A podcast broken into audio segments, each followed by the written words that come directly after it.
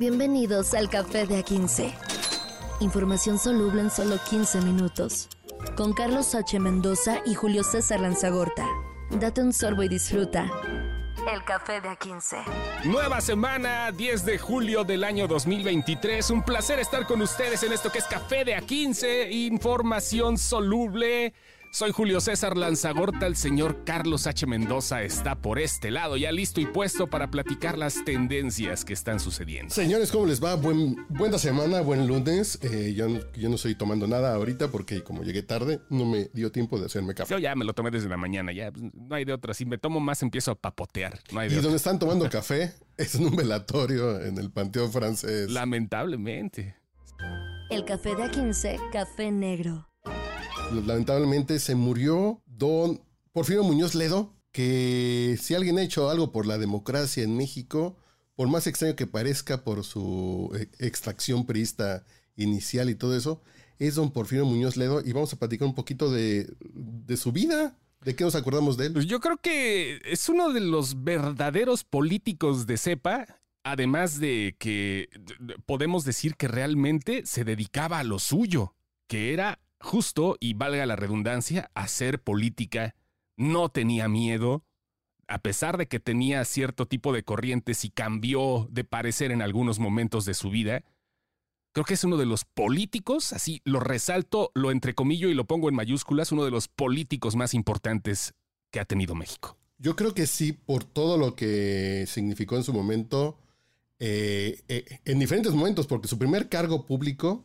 fue del 72, es decir, hace 51 años. 51 años. Como secretario del Trabajo con Luis Echeverría. Por ahí, comenzando, ¿no? Ya sabes que todo este morenismo eh, actual o de hace algunos años comenzó por ahí con Luis Echeverría. Y él nació en el 33, entonces él llegó a ser presidente del PRI en el 75, es decir, a los 42 años ya era presidente del PRI en el, en el sexenio de, de López Portillo. No, en el sexenio de, de Luis Echeverría. Ya era presidente del PRI. Ok.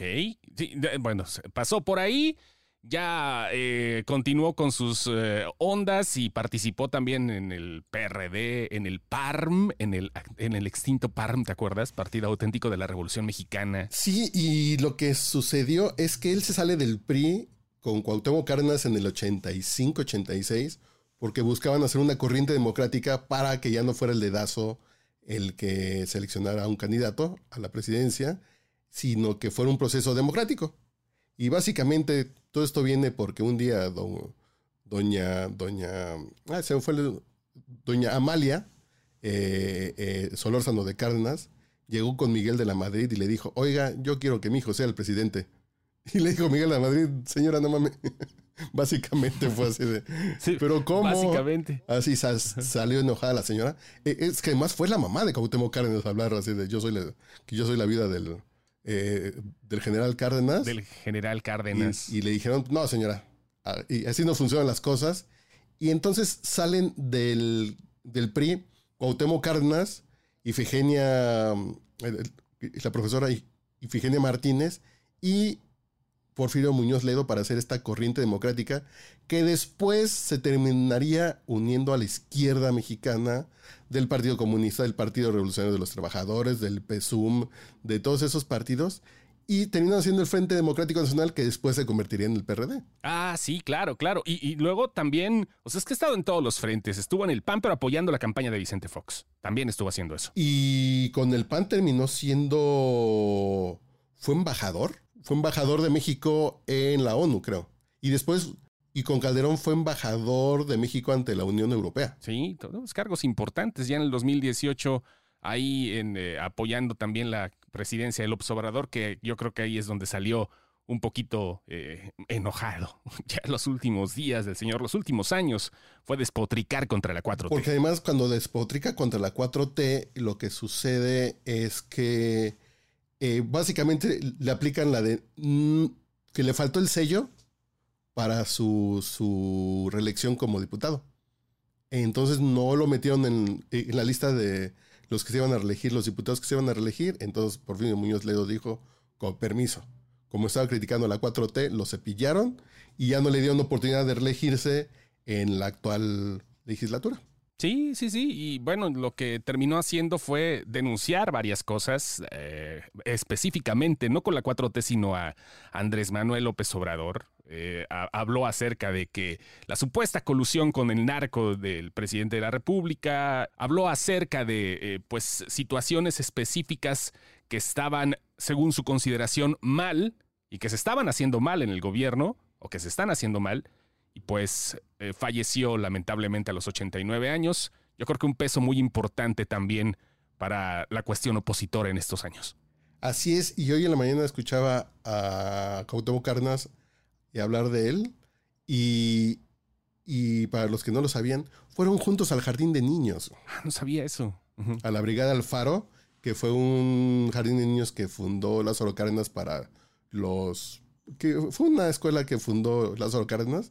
E, entonces se conocen desde el jardín de niños hasta ahora que falleció pues, casi 85 años después. Si esto, si esto fuera Estados Unidos, eh, les habrían hecho una caricatura, ¿no? Así de niños. Este, Alfredito y Cuautemito. Sí, sí, sí. sí, ¿no? Así, para una, una precuela política ahí en el jardín de niños. Sí, sí, sí. Ya desde ahí ya andaban tratando de remover maestros. En paz descanse, don Porfirio Muñoz Ledo, figura emblemática de la política mexicana. Y bueno, pasando a la información de la 4T, hay eh, noticias interesantes acerca de Mexicana de Aviación. Información caliente en el café de A15. Así es, eh, eh, yo tenía mis millas en Mexicana hasta que desapareció. Entonces, veamos si ahora que el gobierno se gastó alrededor de mil millones de pesos es decir, alrededor de 59 millones de dólares, en comprar la marca. El presidente eh, promete que el primero de diciembre va a estar volando esta nueva versión de Mexicana de Vaya, una nueva versión. ¿Cuánto tiempo tiene que se extinguió esta marca? ¿Y cuánto tiempo tienen los trabajadores que están por ahí? 2008? bastante tiempo. Aún recuerdo, este, el papá de una amiga era piloto de Mexicana y ya sabes, la huelga y todo lo que conllevó eh, que esta e, empresa, bueno, se fuera ahora sí en picada, literalmente. Y ahora pues está la marca. Sí, es un varito el que se gastaron en ella, ¿no? Sí, sí se gastaron en la marca, que también tiene que ver con algunos temas legales, pero la marca, poderle poner mexicana a la nueva aerolínea manejada por el ejército, es que no sé si va a ser manejada por el ejército o por la marina, pero se está pensando en una aerolínea regional de inicio, con al menos 10 aviones, que es decir, son muy pocos. Por ejemplo, Volaris acaba de comprar, la semana pasada acaba de comprar como 20 aviones. Eh, entonces, es decir, va a ser una aerolínea muy chica, pero son de estas cosas que quiere hacer el presidente, que le encanta al presidente decir, ya hicimos una aerolínea del pueblo y para el pueblo, la aerolínea del bienestar. Ya va a estar volando el primero de diciembre y lo que me, y lo que me cuentan los que saben es que el presidente quiere que el aeropuerto de Tulum el tren Maya y Mexicana estén volando el 1 de diciembre. ¿Ah, el tren Maya también va a volar? Sí, sí, sí. Andando y volando. Bueno, que lo estén remolcando. Sí, sí, sí. Aguanten tantito, aguanten. Oye, yo creo que es, es importante. Sí, va a ser un detonador. Se tiene que hablar, como tú dijiste la vez anterior, que esto sí será un detonador fuerte. Y también para llenar al IFA, ¿no? Pues, hablando de, de, de cuestiones que le interesen también a la economía mexicana ahí está Mexicana de Aviación y el tren Maya, como tú dices, que ya está preparándose, están haciendo un... Yo lo veo, eh, eh, lo veo bastante oficialista las fotos que están mostrando ahorita como si fuera, pero oficialista tipo régimen. Propaganda. Propagandista, exactamente. Propaganda, así de nuestro líder viendo los trenes, eh, los vagones, que solamente es un vagón, que es un vagón que ya lo montaron sobre las vías y lo empujaron. Literalmente lo empujaron no fue, no fue remolcado, sino fue empujado para que tuviera algo de movimiento y tan tan. Pero el presidente ya se subió a ver sus primeros vagones, ya le dijeron, y cuando vea el vagón comedor, señor presidente, y cuando digo vagón comedor, no, que no me refiero a los hijos del presidente, cuando vean al vagón comedor, se va a quedar maravillado. Ya, que ya pronto nos los traen, señor. ¿Será el nuevo expreso de Oriente? ¿Este tren Maya? El, del sureste podría ser. Eh, por eso, para el oriente, ¿no? También, como la de oriente, sí, sí. Llega, llega por medio del tren. Que vaya, o sea, eh, eh, el primero de diciembre ya se podrá juzgar. Ahorita no hay más. Habrá seguramente muchos invitados importantes en la primera, ¿cómo se podría decir? Rodada del tren. Sí, sí, en el primer viaje. Primer viaje del tren. Y eh, ahora el problema, lo que sí debe de ser pensado desde ahorita es el mantenimiento y la seguridad. No, No vaya a haber cuatreros ahí por Campeche que te atasquen y todo eso, pues para qué quieres. lo que me preocupa mucho es cuando ven esta foto de, del vagón, como el departamento muestra, e- este vagón muestra cómo está deforestada la selva. Se ve pelón, un terreno enorme cuando el presidente decía que no se iba a tumbar ni un solo árbol. Sí, es eh, vaya. Pero es que ilógico que no se tumban nada más que tantos. Me pregunto yo, ¿por qué? Sí, sí, sí, que sí les gustó el machete. E- Ese, ese es el problema real, que no se aceptan las cosas. Desde un principio se hubiera dicho, la neta, sí, se van a cortar, vamos a hacer también un plan de reforestación o tenemos que ayudarlo de otra forma a la selva. Estamos haciendo un ecocidio. Cabrón. Pero no lo van a aceptar, no lo van a aceptar nunca. Ese es el gran pedo que enoja. Que ya en la península se podía ver hace unos años. Lo que antes era una alfombra verde, se empezaban a ver muchos, muchos eh, huecos de, de selva. Pero ahora con el tren Maya sí le dieron una reverenda madriza muy sabrosa. Vaya, esperemos que las cosas vayan cambiando y que sea para bien, aunque ya no tenemos comprado el futuro. Hablando de cosas que cambian, pero que regresan, Ah, Hablando de cepillar, hablando de cepillar, cepillaron a Paul Stanley de la Casa de los Famosos. Información cremosa en el café de A15. Oye, no he visto nunca el programa, pero es increíble el fenómeno que está pasando en las redes sociales, no tanto en la televisión. Bueno, en TikTok me sale uno de cada cinco, güey. O sea, algo de la casa de los famosos de Wendy, sobre todo. Yo ayer vi por primera vez la Casa de los Famosos porque aquí hacemos un podcast que se llama Quizá hablemos de ti y ya, y ya llevan 36 días hablando de la Casa de los Famosos. Dije, me voy a echar uno para ver a qué sabe. Y tengo muchos comentarios, Milik. Échele. No, se me hace que si hace 30 años, cuando aún vivía donde Emilio Escárraga Milmo, que le hubieran dicho que esto iba a ser la televisión familiar en el canal de las estrellas un domingo por la noche, le da un tumor cerebral más grande que el que te tuvo. cae. O sea, sí, lo sientes demasiado degradado ya el, el, el showbiz. Para el canal 2, para las estrellas en horario familiar, me parece que es una televisión que además, si voy a sonar muy, muy, muy señor, pero creo que en estas épocas estar viendo en la televisión dos bandos que unos contra otros, que sacan al bueno porque es bueno, pero los malos se quedan, creo que sí está muy pinche cuando necesitamos en México un tema acá como de más, de más eh, cuatitud, pongámoslo así. Creo que el tema de, de del espectáculo que estamos viendo es de pandillas, a final de cuentas es un tema de pandillas en un show, en un reality, pero, pero insultos, pero esta, a mí me parece muy, muy, muy, digo, no me espanto porque si quiero ver eso pongo Acapulco Shore y hasta veo unas nalgonas sabrosas, no me preocupa.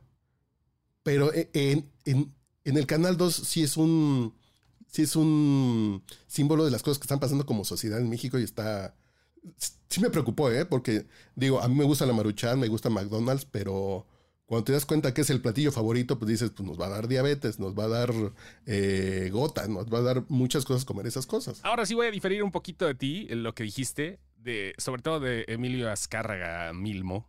Creo que se hubiera enorgullecido de que estaría reinventando la televisión para jodidos. Y no estoy de mamón, ¿eh? O sea, No, no, no, yo sí es- veo, me- me da risa. O sea, no lo veo, pero estoy completamente consciente del fenómeno.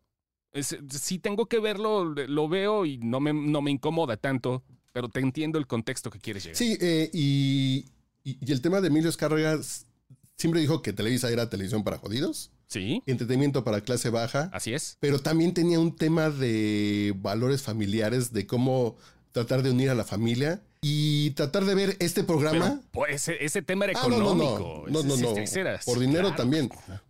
Pero sí había como una onda de valores, eh, para bien o para mal, ah, por más raros que suene la palabra valores. Creo que sí había una onda de valores de que te sentaras a ver la televisión con toda tu familia. A lo mejor ahorita la- que las familias se siguen juntando a ver la casa de los famosos, pero dices, ay cabrón. Pues es que no hay de otra. Ayer Galilea salió con un body eh, eh, brilloso, plateado, como, como con calzón de fuera, pero no era calzón de fuera. Dices, Si me lo ponen en 1993, que así va a ser la televisión del futuro, diría que es Cyberpunk, está el pedo. sí, eh. Un reality con una presentadora eh, piernuda enseñando De calzones. 50 años la señora. De 50 años. Sí. Dices, Jesús, María José. Vaya. Y si ya después ya nos metemos con otros chismes de... Y la conductora estaba borracha la semana pasada. dices, ¿qué cyberpunk está este pedo? Híjole, no sé, yo lo veo como Big Brother. Este, yo, yo no pensé que iba a pegar tanto, pero le dieron al clavo, metieron a la gente correcta. La segunda temporada, si no está alguien como Wendy a la misma altura, no lo van a lograr. Yo creo que fue eso, simplemente le dieron al clavo con el casting. Pero te recomiendo Eso que fue. le eches un ojillo, Porque en VIX están las galas pasadas, eh, entonces puedes ver como estos resúmenes para que un poquito. Y yo también estaba es- leyendo Maravillas de Wendy, Es lo que le gusta a la gente. y cuando la vi digo, ¿en serio? Ya lo vemos. Mientras tanto, nos echamos un oído. Pero échale un ojo y ya después platicaremos. Nos escuchamos mañana. Esto fue el Café de A15. Café de A15. Información soluble en solo 15 minutos. Con Carlos H. Mendoza y Julio César Lanzagorta. Date un sorbo y disfruta. El Café de A15.